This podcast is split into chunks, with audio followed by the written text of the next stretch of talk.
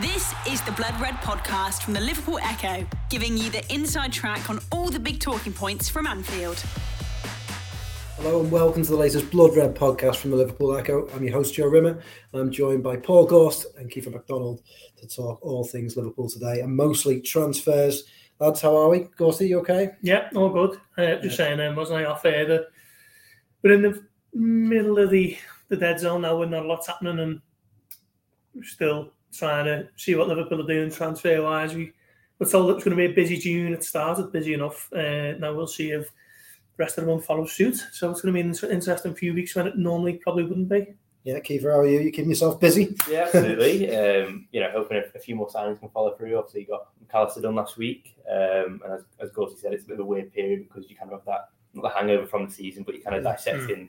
you know, in the first couple of weeks, and then you're also kind of keeping an eye on pre-season and the plans that are all kind of you know come to fruition hopefully. So you know, you're just kind of waiting for them and to kind of kick into place. Yeah, June's that month, isn't it, where you feel like you've still got one foot in last season and one foot in next season, and you don't is, is it last season or is it still well, season, season? The season technically only finished Saturday, didn't yeah. it, the Champions League final? Uh, and then you see almost immediately pictures on the England official Twitter account with, yeah, yeah. you know, Trent shows up and Harry Kane and whatever else. So it never stops, does it? Really, football now it's a twelve month cycle. Well, it doesn't stop Ghosty, and it certainly doesn't stop for Liverpool, who, like you say, had to start things quickly, didn't they, in the mm. transfer market? They've done that with Alexis Mac Allister, but um, they they continue their midfield session, and then it seems the, the next two names that are constantly we're constantly seeing linked with Liverpool are uh, Khéphren, Khéphren, mm. Thuram, um, son of Lilian Thuram, and uh, Manu Kone um, of Nice and Gladbach, respectively. Um, they sort of make sense, don't they, in terms of the profile of, of player Liverpool might try and sign next? Yeah, I think so. I think Mac Allister is obviously the experienced Premier League proven midfielder, isn't he? 24 years of age, ran about 200 professional appearances, World Cup winner, of course, and then maybe Liverpool looking to fall back on a slightly less experienced, more youthful profile. You know, um, Thuram and Manu Kone, 22 and 21 respectively, I think. Ryan Gravenberch is another one who we know that admirers of. He's 21, 22. So it does seem to be a little bit of a of a broad profile that's getting painted at the mm-hmm. moment. Liverpool looking to bring in players who um, may be a little bit, you know, further behind in their overall football journey, if you like. Um, but it, it, I mean, I'm a little bit concerned that if that is to be the way Liverpool are looking at it, I think there's there's room to manoeuvre with young players coming in, but, mm-hmm. but Liverpool need instant results, don't they, from whoever yeah, sign this summer. I think they're pretty much guaranteed that from Mac Allister, given his, his pedigree. Um, but then you're asking a lot of a Thuram and or a Kone to come in and, and, instantly be as good as they have been for much in Mönchengladbach or you know Nice and show the kind of form that's made Thuram in particular France international. Um, mm-hmm. So while I can see why they're looking at players of this profile and Gravenberch, you know, kind of is included in that, I'd be a little bit wary of maybe still looking for an experienced player around about 23, 24, 25, the kind of ballpark figure that Liverpool tend to go to for, for a first team arrival. Yeah, I mean, is it is it a case, of course, of just making your money stretch at the mm. moment? You know, they've got Mac Allister by, well, by the sounds of things, a very good deal, 35, you know, potentially a little bit more, but certainly with agent fees, that sort of thing, million. But then if you get a Thuram or a Kone for around the same price, you know, that's two midfielders boxed off for not even the price of an Enzo Fernandez. Is, is yeah, that why yeah. we're seeing them linked with these types of players? Does it is it just one where they, they make sense? Yeah, possibly. I think if you look at Liverpool's midfield options now, there's too many who are at a certain part of their careers and not enough in the middle part. Um, Thiago's 32, is he? Jordan Henderson will be 33 this month. And then you've got Harvey Elliott, Stefan Bajcetic, Curtis Jones, who are all, what, 18, 20, 21, 22. So I just, I think personally, they, just, they, they need another one who is about to approach his prime years. And But I can see why they are looking at profiles like Thuram and, and uh, Kone and Gravenberch. Um, but the interesting thing is, is the wage, the wages that they've yeah. saved from yeah. Firmino, Oxlade Chamberlain, Keita, Milner. Um, that's somewhere in the region of half a million a week. Yeah. Um, what's Mac Allister going to be on? I don't think it's, he's not going to be. Well, he's not earning what Salah's earning, is he? I don't. No. Possibly a little bit further down that wage scale. So there is theoretically at least money there for Yeah. for, for big wages. Yeah, I mean, Gorsty there mentions given the, the age range of the team. You know, I look at the makeup of the team now, and you sort of look. You've got Fabinho, who will probably start the season. There's no one really like him in the Liverpool squad. Mm. Mac Allister, who probably is going to start the season as a starter. Is it then just about getting another midfielder or two other midfielders that sort of give you options, perhaps on the other side of the pitch with, with Henderson, Thiago, Bajcetic when he's back fit, potentially Elliott going in there, Jones. I mean, they, is it just about again not just how, how far you can stretch your money, but the makeup of those three? Yeah, absolutely. Because I think you know, as, as says there, the, the kind of the age profiles has been a big thing that's you know been earmarked last season. But I also think you know you look at the young players. You know, Curtis Jones maybe in the last part of the season, but I think Harvey Elliott played what you know over forty games. I think it was up until that Chelsea game Yeah. he'd been involved in every single game. Yeah. And you know, as a young player, you know, kind of earning your stripes in the Liverpool side, which you know is, is probably up there with certainly not last season, but you know, in the kind of grand scheme of Liverpool's history, certainly up there as one of the best ever. Yeah. You know, I think uh, the, the best way to kind of do that and compete in all fronts is to be, you know, to have sustained spells in the side, but then also be afforded a break. And I think Yeah. for too long last season, you know, whilst it might have been, you know, really good and, you know, he would have loved to play himself. I think that maybe stifled him towards the back end of the season that he played so much football Mm. and far more than anyone would have predicted. And then if you go the other end, you know, same with Milner. Obviously, I think people call out his, a few of his performances last season, but you know, you think he signed that one year deal, Yeah. and that was, you know, it's kind of almost like a, you know, a guardian figure to the likes Yeah. of Elliott Jones Yeah. and Carvalho, and and then you kind of got them. Well, you know, they're not in their peak years. So I think, as, as Gordy said, that's a that's a real issue for Liverpool to kind of address. And with Mac Allister, who's what twenty four, you know, they, Yeah. they've kind of done that. Um, you know, I'd probably liken it to kind of Fabinho when he came in, and I know he took a bit of time to adapt in that first season, but then you know from there on in, in, in those kind of three or four years after, he was you know the linchpin of that side, Yeah. wasn't he? You know, one of you know so many key figures, and, and I think you know you only have to look at, and I don't want to make it about City, but you know you look at the side on Saturday night and kind of the options that City have, you know, in, in terms of youth and experience, and you know they've won everything there is to win in kind of English and European, well not European yet, but you know English Yeah. football. Um, you know, if you're looking at that's Liverpool's benchmark to ultimately get back to, you know, you are going to need players who, you know, not learning on the job, but they can actually they've done the job, you know, other clubs or Yeah. and I think that's why the Mac Allister one is, is so important, you know, that he's come first because, you know, it does show that there there is that not that Liverpool would have lost its pull over after one bad season, but the fact that you can say, you know, this is what we're after, these kind of players, a World Cup winner.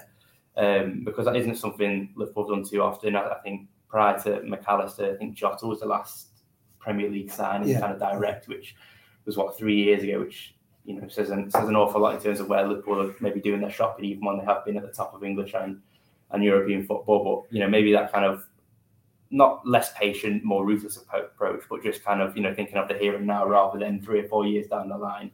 You know, City are, are a juggernaut at the moment, and if, if that's what Liverpool want to stop and kind of want to get back to, you know, you, you know, you've got to kind of think about the, the, the here and now rather than what's coming up in, in a few years' time. Keifer made a good point there. It goes to, I wrote down a single word, rotation. I mean, it, it just made me think.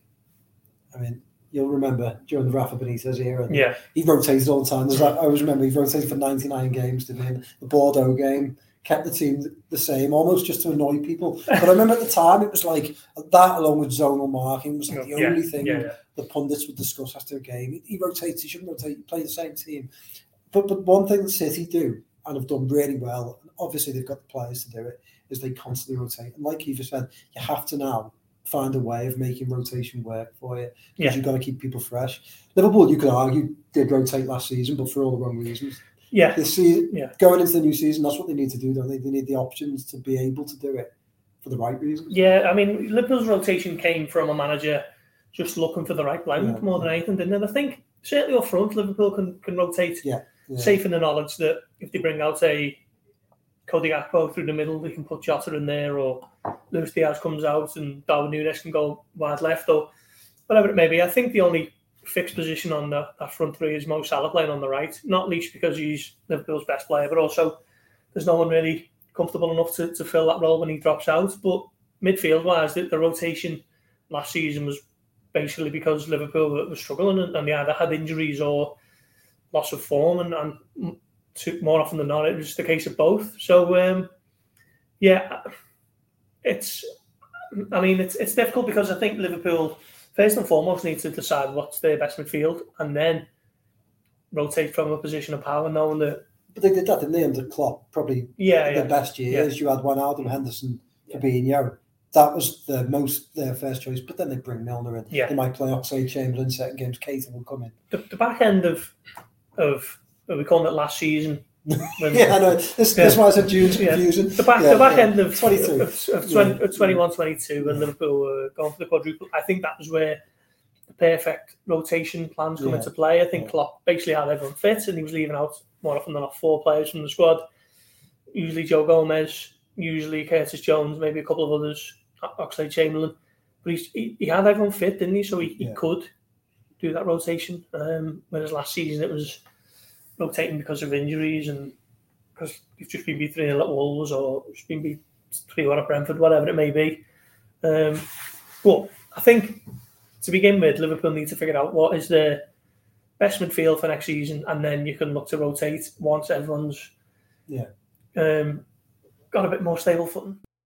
The Blood Red Podcast from the Liverpool Echo. Yeah, I mean, the other thing about this these signings, Keith, that I can't get out my head is that let's say they sign Thuram next. Um, so they sign McAllister, Thuram, then they, they're going to have to sign someone English, aren't they, at some point, or, or certainly homegrown, I should say. So that might explain, and we'll talk about centre backs in a bit, but might explain Levi Col- Colber, Colber, Colber. Col- um, and then, but it, it, it might mean that if they sign a third midfielder, he's English. Now we've seen links with Conor Gallagher. We know that he was someone they were looking at. Obviously, Mason Mount, I think, would have would have ticked that box, and if they could have got him, um, I'm pretty sure they would have done. Um, does, do you think that once perhaps, let's say, a Thuram is done or a is done, do you think that we'll see those names revisited? I mean, it's, it's difficult, isn't it? Because I think for, for so long of, of 2023, I, I think a lot of people would have expected, certainly in the early parts, Mason Mount to probably become a Liverpool player at some stage. You know, as, I know I certainly did. Um, and obviously now that he, you know, looks like he's going to United, and obviously his chances of now coming to the Liverpool appear pretty slim. It's, it's difficult to kind of assess it because you know Liverpool aren't going to go out and, and pay over the odds for someone like Carlo Gallagher for 40, 50 million because you know Liverpool yeah, okay, maybe half a mellow, but you know, during Klopp's tenure, they, they don't panic by it. They're kind of happy to happy to wait. And obviously, I know the kind of English quota is a bit different in that sense of it. It puts extra pressure on you, you know a smaller squad, and and we, we know with the Europa League next season in terms of Thursday, Sundays, and that kind of ruthless schedule, and if anything, it's going to be amplified more. You know, for a smaller squad, then then they would say if they were playing in the Champions League, but it is difficult. And I suppose you say there with Levi Colwill, they they could maybe explore that. You know, they can explore that not getting Mason Mount in, in kind of another sense, whether that be you know, if they were to get a right back or a left sided centre half, or you know there is there is a way they can kind of make that English quota up. But you know I think obviously Brighton was at 30 million they bid for Colwill you know Yeah. last week or something, and that appears like you know that, that obviously was rejected, and, and Chelsea obviously holding out for for either a lot more money or they you know they're not going to sell.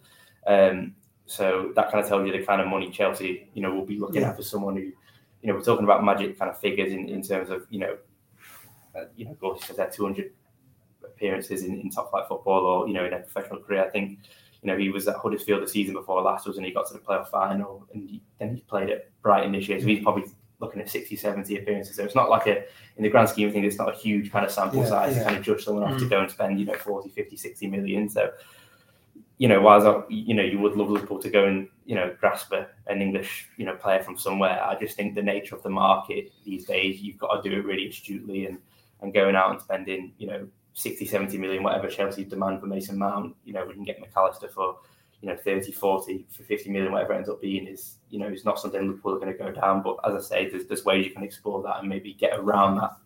Yeah, yeah. What? what go on, sorry, Chris. No, I was, I was just going to say that that kind of backs up your point you made earlier, Keith, where you were saying Liverpool haven't really utilised the English market in recent years because you're paying a premium Mm. based on the fact that they play in England. You know, Levi Colwill only played 16 times for Brighton last season, and Chelsea rejected 30 million for him. And, and don't get me wrong, he's obviously a young player with massive potential, and Liverpool are looking for that kind of left-sided centre back.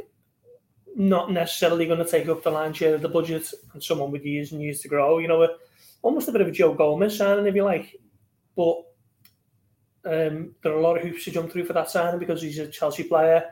Brighton are, are desperately trying to make him their player, and I just think there might be too many roadblocks in the way for Liverpool with, with that particular deal. But certainly, you know, as a as a rough profile, I think he's the sort of defender Liverpool are going to be looking at this summer. What I find is interesting about the transfer window, and I think fans always forget this when you go into it, they think Liverpool need X, Y, and Z.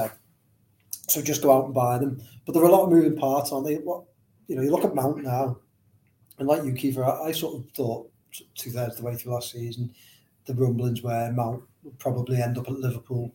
Um, but Man United still haven't got that deal over the line. They've, they seem to have agreed personal terms with Mount, but can't agree a fee with Chelsea. In the meantime, Liverpool gone and swept in and, and bought Mac Allister.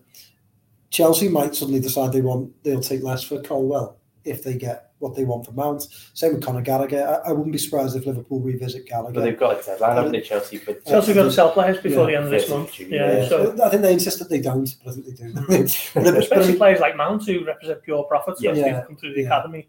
you, you might start seeing things move, is what my point in terms of Mount. If they get the 60 million they want or 70 million for Mount, they might go, you know what, we'd accept 20 for Gallagher or 20 for, for Colwill. But if they if they don't get the, what they want Mm. for Mount, you might start Yeah. seeing that to Make try and make that up. elsewhere. Yeah, and, and, and that's what I think. You know, people people just think it's about the buying club when it's as much about the selling club, and it's it's almost like a housing market, isn't it? Once one Yeah. deal is done, then other deals start dropping into Yeah, place. and, and I think that that comes back to what we've been hearing for months, really, in terms of Liverpool spinning plates and, and seeing what's out there and, Yeah. and what, what can be assessed. Because let's face it, they're not operating from a position of power that they have in, in recent years where they're coming into a, a summer with a settled squad, a squad that's just won X amount, and the pool of players capable of improving the team is Yeah. quite shallow. Let's face it, Liverpool that is that, that well is, is deepened, hasn't it? Because of the performances, because of the drop off, um, because of the players leaving. So um, I think that's why it's it's an interesting summer for Liverpool, just because you can't you can't just discount any links you see now. You know, a little bit of a trained eye in the past, you could think probably not through that one. We'll do our due diligence and check it out and whatever else. But now you see Liverpool linked to players, and you think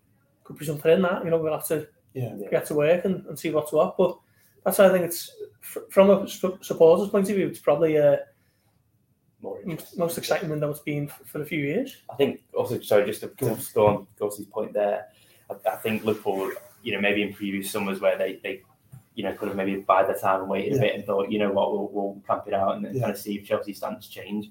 I just think there's, you know, we hear a lot about kind of last season and how the preseason unfolded and Yeah, how Klopp wasn't happy with it. I think there's a real emphasis on Liverpool to kind of be, you know, they have to be swift with their business this year because they have to, you know, not that they're all going to be there for, for the for the 8th of July, I think the date is because, you know, say if they were to get a Ram, I think he's involved with the, the 21's Euro, so he'd probably be there a bit Mm. later anyway. But I just think, you know, in terms of doing, you know, if you look at 2017, Oxlade Chamberlain coming in at the end of August, I don't think Liverpool, you know, unless something truly remarkable kind of presented itself so late in the window, I'd be surprised if Liverpool, you know, just as kind of supporter looking in, I'd be surprised if we were doing any business in August because, you know, as Bossy said, it's probably the most important window in, in six, seven years. Yeah. And it's, it's one where Liverpool, you know, if they went into the into the next season with the same squad, where in previous years, well, you'd back the squad to go again, it's clearly not the case for, for, for next season. There were so many flaws last year that, you know, it's not a case of where they can go, well, we didn't get Van Dijk in the summer, we can wait until January. It's like, right, we have to look look at option B, C, D, E, F, G, you know, until they get someone who's a,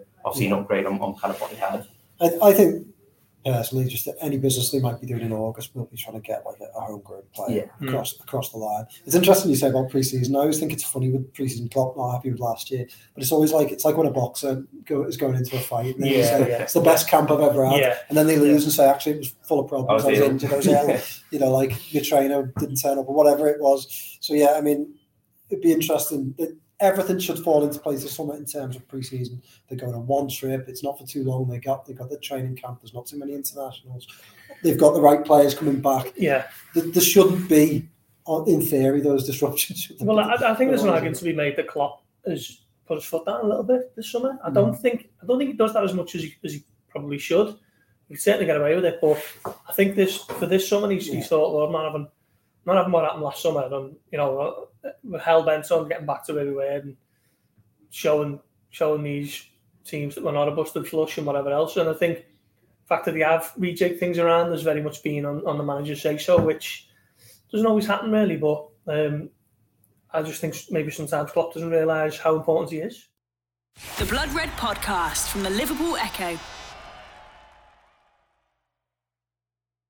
Yeah. And they kind of first mentioned, I mean, in the early weeks of the season, he kind of didn't give that away. But I think prior to the World Cup, he'd, he'd said it that the you know the preseason and kind of the way they did the Yeah. trip to the to Yeah. the to Asia was obviously wasn't planned. So Yeah. whether Liverpool would come first, second, third, or fourth, that had been put out there before. It wasn't like he's come out now and said, "Well, we finished fifth. Yeah. You know, that was a, that was a huge mistake. He kind of put his cards on the table kind of long beforehand.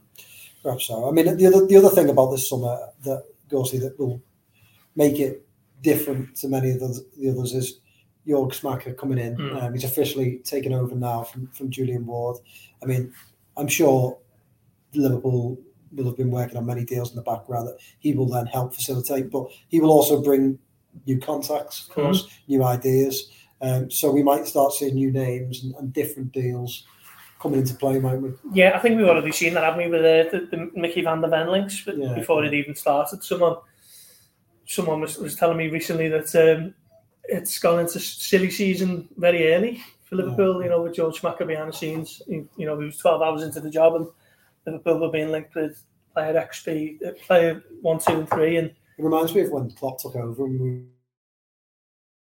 yeah, yeah, um, in, in his era. uh, Yeah, yeah. Reus. But of course, one or two of them were true, weren't they? Because with Götze, for example, he did Mm. genuinely try and go out and buy him. So it, they will use contacts that they have. Yeah. They have to, don't they? Yeah, I mean, it, this whole George Schmadtke appointment is just so intriguing for me because they've coaxed him out of retirement. 59 years old, biggest job of his career, only a short term deal. He's either the one that they absolutely wanted above anyone else, or he was bottom of the list because they've had to get him out of retirement. Can't really be in between. I I just can't see it. Yeah. Um, apparently recommended by Klopp's agent, wasn't he, Mark uh? Because I can never say his name. Yeah, Yeah, Klopp's agent anyway. Um, but he's got a little bit of a reputation as a, a no nonsense. Um, you know, gets the job done. So it's it's going to be fascinating to see how it works out. Obviously, the deal for Mac Allister was was well underway before Schmadtke showed up, and we were told, weren't we, that the signing of Mac Allister was almost a kind of formal handover, and now Yeah. everything else is, is Schmadtke based. So um, yeah, I, I can see why Liverpool are going to be linked to players from the Bundesliga because that's obviously his Yeah. area of, of speciality. Um, one one position that we know they're looking at as well, um, Keifer is left centre back. Um, I mean, we'll come on to other areas of defence, but, but just initially, uh, it does make sense when you think about it. But I suppose it wasn't the position I thought that they would be looking straight after this summer. No, it's, it's a difficult one, isn't it? Because obviously you've got Van Dijk there now, who you know for essentially all of his Liverpool career has been you know immune to criticism, indispensable, and obviously we maybe saw that that you know last season. You know, he had a bit of a drop, and I'm sure he would have been the first person to admit that his standards weren't as Yeah. you know as the rest of the Liverpool teams weren't up to kind of his previous years. But you know, I still think you know he's Liverpool's best defender, and I don't think that's changed overnight. You don't become a you know a bad, bad player overnight, and I think you know, had and not to shift blame in any any fact, but I don't think it's surprising that you know the midfield, you know, Fabinho and kind of how his legs kind of deteriorated Yeah. so quickly, and you know, it's no surprise that the defenders playing behind him are facing more shots, you know, Yeah, yeah, more attacks on them, and and so on and so forth. So I, I think in in that sense, it, it, it I suppose obviously the long term planning obviously makes sense, but you, you know, as you, when you look at Van Dijk, he's one of those players you you know you wouldn't think at the age of 34, 33, like a, a Ferdinand who's going to be off to you know a QPR or something like that. You, you do feel that it's a different generation. yeah. He probably can play for you know probably another four or five years. Whether that's all at Liverpool, we'll see. But I, I maybe thought they, they might go for a right-sided centre half just Yeah. because obviously that's the kind of the, the new kind of the new tactic. Obviously, we know Konaté's there, but his kind of injury record, you know, it, it kind of puts that whole tactic into doubt because you know if you have to put Joe Gomez in there or you have to put Joel Matip in there, would that, that plan Yeah. be executed as efficiently or as you know, as likewise as it has been doing. And you you probably say no just because Konaté's skill set. He does feel like he's, he's one in a million in terms of his reading of the game, his athleticism, you know, his aggression. You have to be dominant. There, yeah, you and, and and whilst I think Matip and Gomez have been good partners at various times for for um, Van Dijk, it feels like if they're going to shift you right back into midfield, you need that that player that comes in yeah. to be a presence. And, And, and, Konaté is, isn't and he? I think as well, the, the thing I've, I've always thought with with Matip and Gomez, I'm not you know I'm not sure statistically, but how many times they played together, but I always felt they were never leaders in their partnerships. Obviously, They, Gomez they need they need the another Van Dijk one, next to them, yeah. I mean, Gomez and Van Dijk, what 19, 20, you know how good they were in that kind of league title running, and even before, you know, in 2018, 19, before Gomez did his his leg, his leg at Burnley, you know, they were both brilliant, Yeah. weren't they? And then Matip comes on, they, and they win the Champions League in, in the second half of that season. But you know, to kind of be in that position where you are going to be pulling Trent in and out and telling him to go and kind of dominating two positions, commanding those spaces. I just think you've got to be vocal, you've got to be a lead, you've got to be you've got to be an animal, and, and that's Yeah. what Konaté is. Yeah. Um, I just don't think, you know, Gomez is, you know, as, as much as I think he has been so unlucky with injuries, and I still think there's a you know a really talented player in there with you know with I say the word potentially he's 25 now, but obviously he's got a new contract last year. The club still do believe in him, and you know if we're talking about homegrown and players who can play Yeah. multiple positions, he absolutely ticks ticks the boxes. yeah, Um, he's not someone I'd be looking to, to kind of get rid of or, or anything like that. But um, I, I just maybe thought there might be someone who, who would come in as a right side centre half with maybe a similar profile to Konaté, where in Konaté's first season, where he didn't play an awful lot in the Premier League, did he? He was more kind of the Champions League defender, and then you know he kind of got towards the end of that quadruple chase, he kind of got you know pushed in. I, and maybe I thought that's maybe what they might try and do this summer on, on the right hand side, but you know if, if the left hand side talk is kind of all true, um, you know then obviously it must be you know looking for when Van Dijk's best days are, are probably behind him. I, I think it hints at maybe a bit of a formation change as well. Obviously, we saw Andy Robertson there, didn't we, for the, the last two months of the season. Um, I mean, still officially a back four, but obviously seeing the areas Trent's picking up the ball, it's it's gone to the three. Is there an argument that the left side of centre back comes in, Robertson comes out the team for a bit, and then they'll play with a back three of Konaté, Van Dijk in the middle, and then whoever this left side of centre back is. Um, it's interesting. So you buy a centre half that can kind of bit of a full back centre, which Yeah. Colwill is, isn't Mm. it? Um, full back centre half on the left hand side that shuffles across when you you you, push Trent up. Yeah, and it kind of goes back to the um, the Joe Gomez likeness as well in terms of obviously you can play on the right, can't he, and, and then Mhm. right centre. Someone who plays left left centre of that Yeah, age, someone who's not going to completely break the bank, but someone who's going to be a long term addition project. Um, maybe not playing every week, but certainly coming in alongside more experienced campaigners like Van Dijk and, yeah. And Konaté and, and go from there.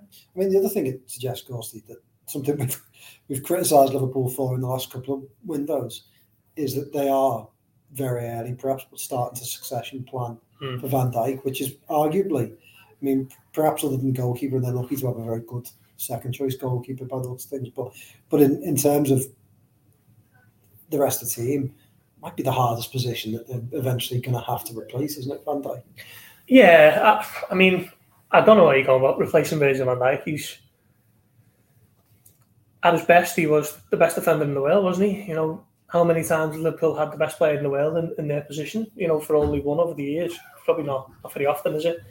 He was undoubtedly the, the best centre back in the world, and I still think he, he, he can get back to those levels as well. So it's diff- it's going to be the hardest job replacing him eventually, but. Um, I suppose if you're looking at it a bit proactively, you can get someone in who's younger and who's got years on his side to, to pick up everything that Van Dijk can can pass on to him, and then in X number of years of time, he can try and fill the void. it goes back to, to kind of the, the, the thing I said at the top about Elliott in, in terms of, you know, if you bring someone in who's 19, 20, you can mould them Yeah. now and you can, you know, give them five and 10 games here. But, Yeah. you know, if, if you bring in someone in, you know, who's 19, one Van Dijk's, you know, done and, and, you know, maybe Yeah. moved on and you're saying, right, go play 45 games a season, it's like, well, how do you even begin to learn and, and develop and, you know, become a better player? and the that? reason he's still the most expensive player, isn't it? Yeah. Five years on. The Blood Red Podcast from the Liverpool Echo. In terms of right back, Keifer, you've got different names written down on your pad there. I mean, first of all, it suggests that you know we've Klopp said for a long time that he thought Trent was the best fullback in the world. I think if they're not going out and buying a right back, it sort of suggests that that's what Klopp still thinks and hasn't changed his mind. Um, but and the other thing I think to remember about Trent is touch wood. I don't think this is wood, but Such PDF. yeah, um, there's that Trent is very very rarely injured, isn't he? So I suppose Liverpool might look at it and think, well, is there any point in spending big on a right back? I mean, they just sold Nico Williams last summer because he barely ever played. Um, you know, perhaps Liverpool's mind, there's no no point spending a lot of money in a position that he won't play. And they did buy um, Calvin Ramsey last summer. So, what where do you think that will shape up? Will Ramsey go on loan? If he does, yeah, who, who do you think? Link, has links to? Benjamin Pavard over the weekend, by the way. Yeah, yeah. But that I find it hard to believe. I mean, I, I know he's a he's a good player. He's 27, which was a, a red Yeah. flag for me immediately. Yeah. And, Exactly. and a red a red flag also, also is you know Bayern Munich team trying to get back to the top, and if Yeah. they're happy to kind of part Yeah. with someone like that, you can always ask always ask questions when Yeah. you you know. Um, but in, in terms of in terms of Trent and kind of wider discussion, I mean, obviously we we know what the story of his season was, um, and I think a lot of people maybe initially thought Liverpool would go out and, and buy a fullback, um, you know, a right back, but my kind of thing was even you know in those kind of early games, the Arsenal game, the Leeds game, and I think I can't remember which which game it was, but when Gary Neville kind of did like a big breakdown of it, and he and he said, you know, don't don't. Um, I think he it was along the lines, but it would almost be an insult to, to think that Trent is good enough to go into midfield, and you know all these players who have been there for you know 10, 15 years. Yeah. And, and while obviously Trent was a was a, a centre midfielder in, in his youth days, I'm, I'm one of them. I, I think he's I think if he did move into midfield, it would make his job a lot harder. Yeah, yeah. I, I think you know at the minute he's almost like, I mean, how I would look at it as like an opposition manager or whatnot of players. Like, where do you even begin to mark him? You know, Yeah. how do you pass him on? Um, you know, when he's kind of running into those channels and, and you know coming into the pitch, that's when he's at his most dangerous. But Yeah. if he's receiving the ball, he's back to goal, and he's got to pop it off, and you know he's got two defenders on his toes. It's like. Is he going to be as effective? But he's got that athleticism to run up and down the channel if needs to be. He can do the overlaps with Salah. I mean, if you think of his, his kind of Liverpool career over the last four or five years, he's literally done, you know, three different generations of the fullback role. He's done the, you know, the the, the kind of more, you know, when he first kind of came into the into the team. Yeah. I remember his debut at Old Trafford, and he was like very, you know, defensively minded, and people probably don't remember that. And then I think a year later in the Champions League at Anfield, when Sane came, he was you know, that Centurion season. He, Yeah. he was unbelievable in, those, in both of those legs. And then obviously you saw him develop into more of a, a playmaker and, and you know a phenomenal player for Liverpool. And then last season, sorry, that in, during that time he was obviously more overlapping with Salah. Then last season, as in 21, 22, he started coming more infield, and now he's he's kind of gone into this John Stones kind of esque role. And I, I just think you know if you were to kind of lose that freedom with him, I just think it would take an awful lot out of kind of his game because he has got that free reign to do anything. And you know, you see it so many times as you know, when I know it's on a different side of the pitch. Once Thiago picks up the ball and he's got you know little options or little space to run at, and he has to go back. And I. I just don't think that's Trent's game. While he's while he's brilliant at passing and doing all that, you know, running onto the ball and you know in, in those kind of Beckham-esque areas of Yeah. crossing in those kind of half spaces, he's you know probably only De Bruyne is better at him in world football. So I, you know, whilst people would have probably expected a right back, I'm, I'm quite quite happy with the options Liverpool have got. Obviously, Ramsey didn't have his best season. Um, you know, I think he only played two two games or so, but Growing pains, wasn't yeah, it? Really, in I mean, you of look at yeah. Tsimikas in terms of when he came in last year, and obviously as Liverpool were on the verge of the quadruple, everyone was like, "Yeah, this is brilliant." Liverpool got him, and almost like for like. But in his first season, I think he played that League Cup game against Arsenal was his only start. Didn't start. I think Robertson did all 20, uh, 38 Premier League games, um, and then the next season he kicked on. yeah, yeah. There's no reason. Yes, Ramsey might go on loan, but there's no reason why you can't, you know, go on and become, you know, a second choice, second choice fullback. So Liverpool only, in theory, in theory, need someone for I don't know, Euro- Europa League, 15 games, Games, season. League, yeah. League Cup, and, and then FA Cup certainly. And then, and I mean early rounds in pretty much all, all of them. They don't need, and then you know, handful of Premier League games at most, don't they? Yeah, just just going back to the point on Trent, you know, I think Liverpool fans are going to ask themselves what what do they want of this hmm. player? Yeah. 'Cause he's, he's playing two positions at the moment. You know, you can't you, can't- you can't have him doing both to an, to an extraordinary world class standard. So, when Liverpool do concede a chance or a goal from that right side, Uh, there- there's got to be a little bit of a tempered criticism about it because you can't, you know, what, do you want him to be doing? Do you want him to be a steady Eddie, a fullback who throws in aggressive tackles, concedes throw-ins, concedes corners, gets the ball up the pitch and away from danger? Or do you want this all-encompassing creative fulcrum who's going to be getting 15, 20 assists a season and be one of the best players in Europe? I think Liverpool fans have probably got to have a, a conversation with themselves as, as, to what they want from from this player for, for coming up to now. You know, theoretically the, the best years of his career because he's still only 24, isn't he? I mean, there's been a lot of hot takes on Trent last season, and, and I think we're all guilty of it. You know, fans, pundits, media, everyone. You know, we talk a lot about his position, but I think first of all, you're right. People forget what fullbacks are. I mean, this idea that fullbacks don't have the ball taken past them is like it's the most ridiculous notion I've ever heard. You know, you watch Trent is an elite player, and you watch some of the players in the Premier League. I'm watching Leicester, Everton, and, I know you could argue they're very poor teams in terms of the Premier League, and they, and they were. One of them went down, the other one almost went down. But you watch them, and the fullbacks, honestly, I think Everton had Patterson playing for them at that point. And considering they paid 15 million for him, he came in as a, a bright young fullback. He had the ball taken past him almost every time Leicester went in the attack. And this idea that the Trent should be just defensively really solid, really great going forward. I just think people need to to, to sort of yeah, temper their expectations. It's such, a, it's such an English thing though because yeah. he is this, you know, he's just a freak of a player, a freak of nature in terms of you know no one's ever done what he's done.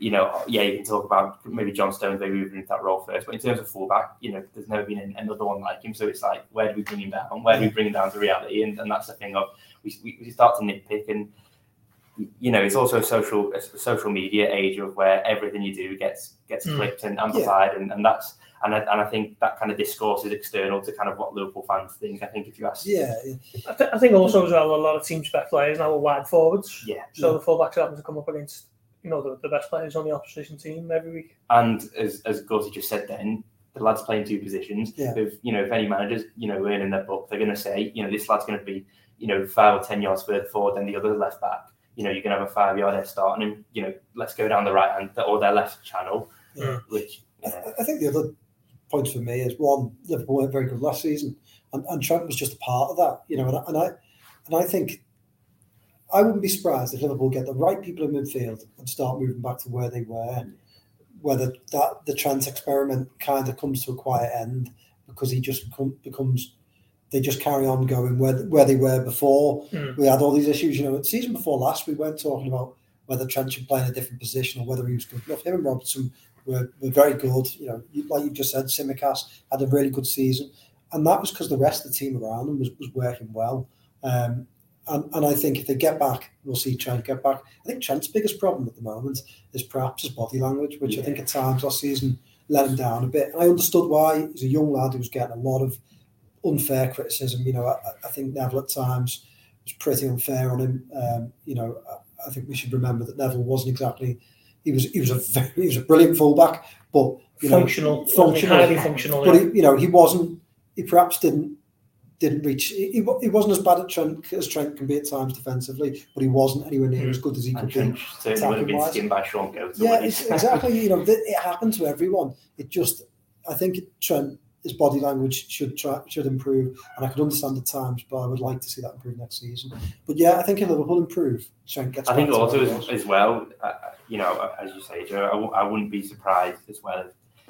Certainly to the extent of as we saw in the last kind of ten games of the season, because the one thing Liverpool were missing in midfield was legs. Yeah. And if you are getting, you know, yeah. a Mac Allister who's a twenty-four, you know, if you're getting good lads at good ages in midfield who can run around and do lots of that heavy yeah. lifting, you know, it, all immediately takes the burden off Trent, yeah. you know, and it kind of gives him that freedom again of where you're probably not noticing him as much because he's not overlapping a Jordan Henderson or a you know a 32 year old Thiago or Henderson used to cover for him a lot, didn't he? A lot. Mm. So the Blood Red podcast from the Liverpool Echo. All right, um, moving on from from immediate Liverpool, so someone in the past Liverpool. Steven Gerrard is in the headlines today um, for being linked with a move to Saudi Arabia. Um, it seems to be gathering momentum. In fact, you know, I don't know what's happened while we're in this pod, but um, a few people were saying just before we went in, um, a few Twitter accounts um, saying that it was a pretty much done deal for him to go and manage over there. Um, Ghosty, fair to say, seems a bit bit of a risk from Gerrard to go and restart his career. Yeah, but I mean, you know, if, if it does turn out to be true, and we've seen pictures of him supposedly in, in Saudi Arabia. I mean, obviously he was in Istanbul on, on Saturday. Um, it'd be a real major shock, I think. Um, just, I don't really see why. Um, I can see why, wouldn't necessarily agree with it, but I can see why Cristiano Ronaldo's gone there or Karim Benzema at the very end yeah. of their playing careers. But he's at the very beginning of his managerial career, hasn't yeah. he? And, and, you're not going to build up any stock winning, drawing, or losing in Saudi Arabia. Let's, let's face it, no, no one cares, no one's bothered. Um, yeah. It's not a major league, it's not in the top 10 major leagues. Um, I just don't see why, I don't see the appeal, apart from maybe nipping over to, to Dubai when, you, when you're in Saudi Arabia on days off. yeah, I just, for me, I just don't get it at all. Yeah, I mean, Keifer, I, I, felt sorry for Gerrard last season. Obviously, I think he took a thankless job at, at yeah. Aston Villa, and, that, and I think that they are the sort of club, and we see this a lot in the Premier League, whose fans rightfully expect expect someone to come in and be very good. But first of all, I think what was always held against them is that for some weird reason, people seem to be so annoyed with Gerrard because he played for Liverpool and was loved by Liverpool. Mm. And and you know, you see it, don't you? Every week, fans come to Anfield and sing the Gerrard song, even though they had nothing to do with him and nothing to do with that title race or anything. So that that seems to be one that I think Aston Villa fans, for some weird reason, you tell me, couldn't get over. And yeah, obviously, it didn't go well there. But I mean, they love Dean Smith, but it went pretty badly there yeah. Dean Smith at the end. And Emery has done a an excellent job yeah. in the, the second half of the season, but it tailed away at the end. And I honestly wouldn't be, you know, they probably clipped this, but honestly wouldn't be surprised if we sit here in a year's time and Emery's moved on and they're on to someone else because that that's what happens in the Premier League all the hmm. time. And if that doesn't happen, then he's obviously done a good job. But we see these clubs managers come and go.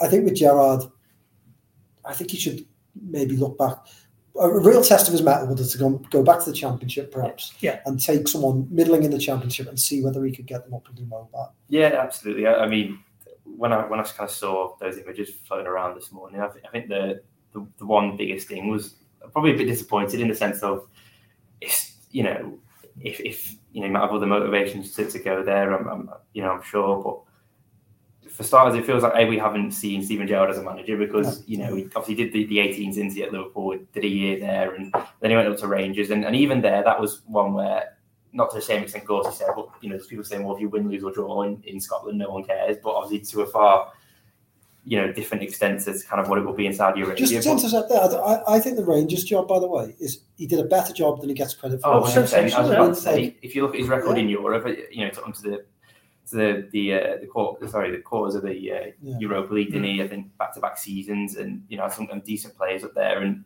won the league, won the league, went unbeaten. I think. Unbeaten. The Rangers haven't won the league. Yeah, like, people yeah. forget that they, they, they only they only conceded about twelve goals or something. Yeah. It and, it, and it seems to be that obviously when people Rodgers, Gerrard kind of kind of leave Celtic and Rangers, the fans are almost pretty toxic and to forget yeah. immediately of what they've done because they view themselves as a bigger club than Aston Villa or Leicester.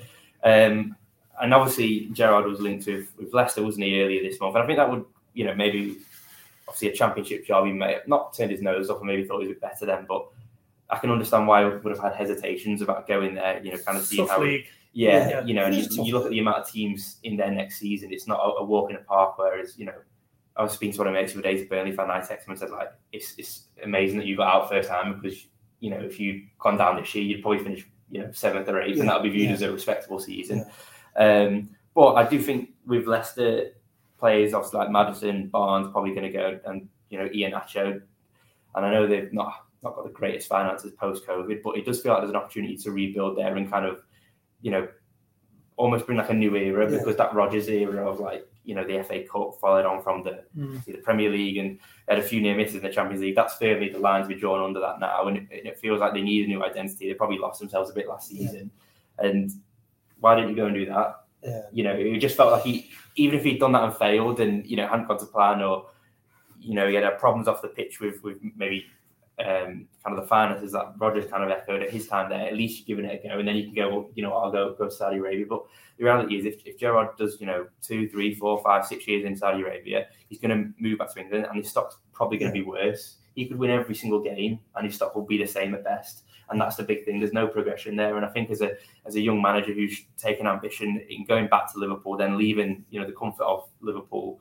Um, I just think it's it's quite disappointing. But as you know, on, on the flip side of that, my only kind of reasoning to kind of make sense of a decision would be that this is someone who's lived in Liverpool mainly his whole life. He didn't get to experience that that culture of you know playing for a Real Madrid or an Inter Milan Yeah. or something like that because he was so loyal to Liverpool. Maybe he just looked at it and thought, you know what, the, the money's obviously going to be good. Yeah, yeah. Um, you know, a different lifestyle.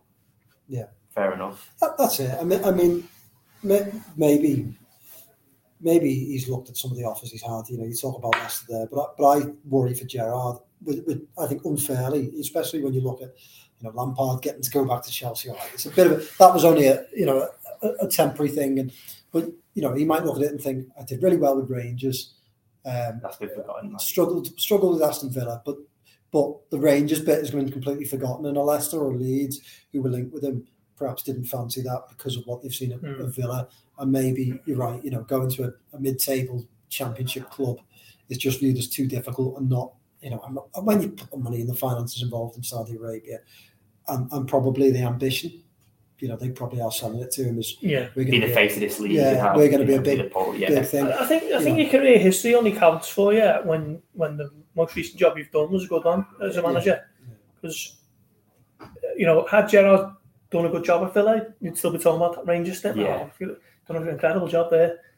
Now, because you didn't do so well at Villa, it's kind of just ignored. Like, oh, you- We've seen with managers, haven't we, that they, they can have bad stints some some places, you know, and I, and I think you know Emery's you know someone that, that has had bad stints but come back and done well in other places, and and you know what, it, it, sometimes the things don't quite fit, do they? You know, it's not you haven't quite got quite the right back backroom staff or the right club. It doesn't, you know, the right fan base, the right group of players. So And, and to be fair to, to Gerrard, he, he's, he, well, he was only at what eleven months at Yeah. Villa, wasn't he? Obviously, it was the post kind of Grealish era, yeah, a lot of new signings, and he kind of felt like he, may, he maybe got caught in that midriff. Diego of- Carlos getting that ACL Yeah, injury in the and first then- couple of weeks. I, I always remember with that window, one is that he wasn't called out Mings the week before, didn't he? And then yeah, Carlos got the injury, and then he had He to bring back lie. Mings. Yeah, Yeah, yeah. so it was quite awkward. And you know, he is obviously a tough taskmaster from kind of how it comes across in terms with his players and that. And yeah. you know, maybe you know, maybe he just thought it's not for me. The line, you know, of it all. He's obviously got his punditry gigs as well, and he maybe thought I'd like something a bit more low key. Which in which case, absolutely all- fair enough. all yeah. power to him. You know, as, as the Sopranos always say, you should never tell someone how to earn. So, um,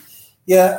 Uh, the other thing I think for Gerrard as well, I think he's at that stage of his career where he's still quite young in terms of his managerial career. And you know, I, I think he went and got someone like Coutinho who he'd played with, and obviously had seen in Liverpool training, brilliant player. You know, in terms of how he can play, but it hasn't suited at Aston Villa, has it? And he had a couple of flashes. Probably stuck a But- too long, didn't he? But yeah, it you know, and I think as he gets older as a manager, you can pull away from those sorts of things, can't you? So we'll see how it turns out for him, but we wish him luck wherever he goes. And um, that's a lot for us. Um, we'll be back on Friday to hopefully talk maybe some some more transfers, maybe yeah. some more concrete transfers, and and yeah, everything else that's happening in the world of Liverpool. See you then, ta You've been listening to the Blood Red podcast from the Liverpool Echo.